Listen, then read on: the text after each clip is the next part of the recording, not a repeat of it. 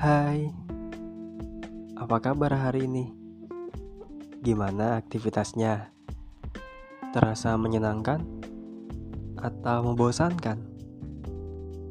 Selamat beraktivitas ya untuk kalian yang sedang kerja, nugas, di jalan, atau sedang santai dan rebahan di kasur. Semangat untuk jiwa-jiwa yang sedang dilanda kecemasan dan keresahan.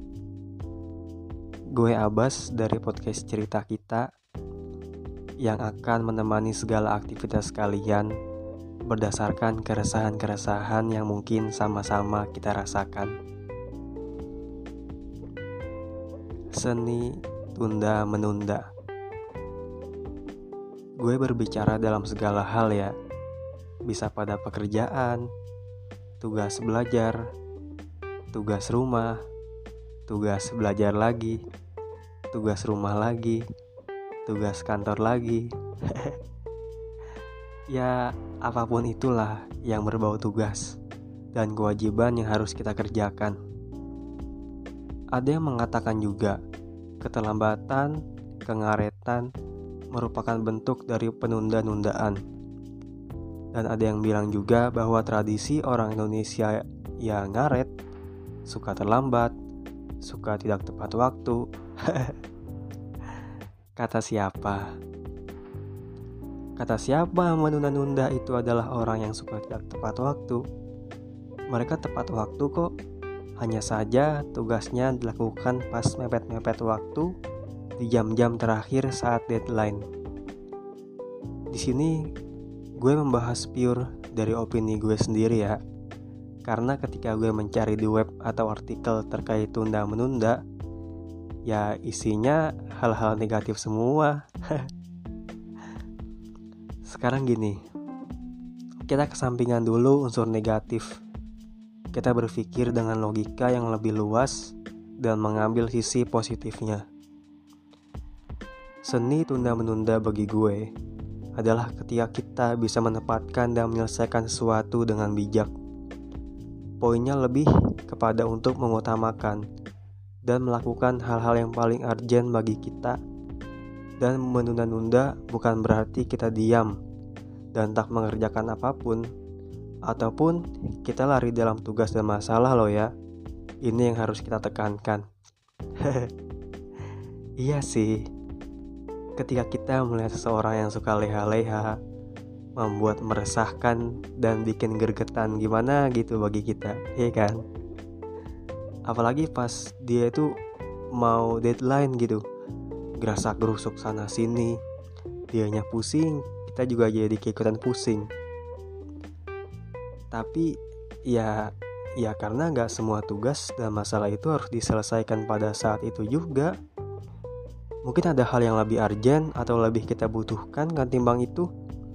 Semisal setelah selepas kita sekolah atau kuliah, lalu kita dituntut untuk mengerjakan PR, apakah otak kita tidak lelah harus seharian belajar, terus menerus belajar?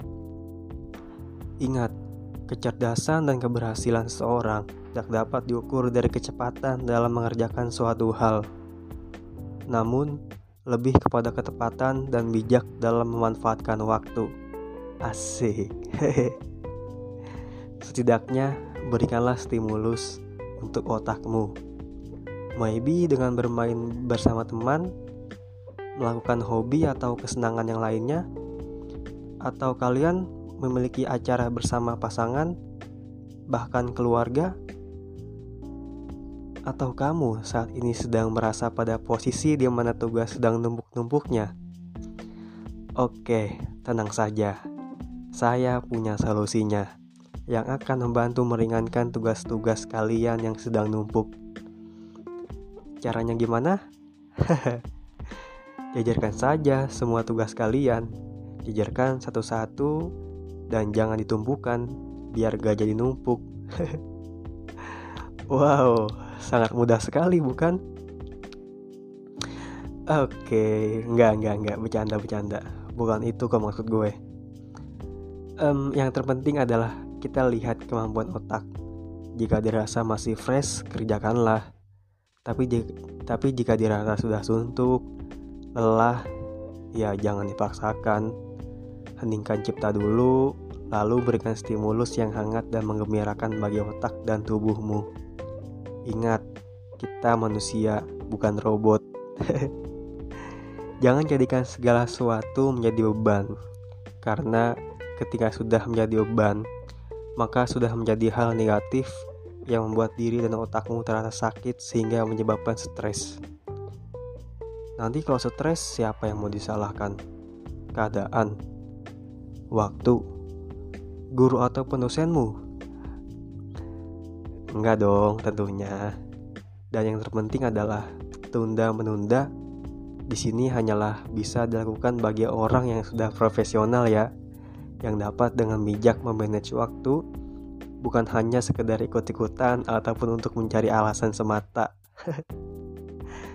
terakhir, terakhir dari gue, apa pun yang sedang kalian kerjakan ataupun lakukan, gue harap itu sesuatu yang dapat memberikan kesenangan. Kalau kata orang-orang mah, cintailah pekerjaanmu maka kamu akan bisa mencintai diri sendiri. Mungkin sekian dari gue.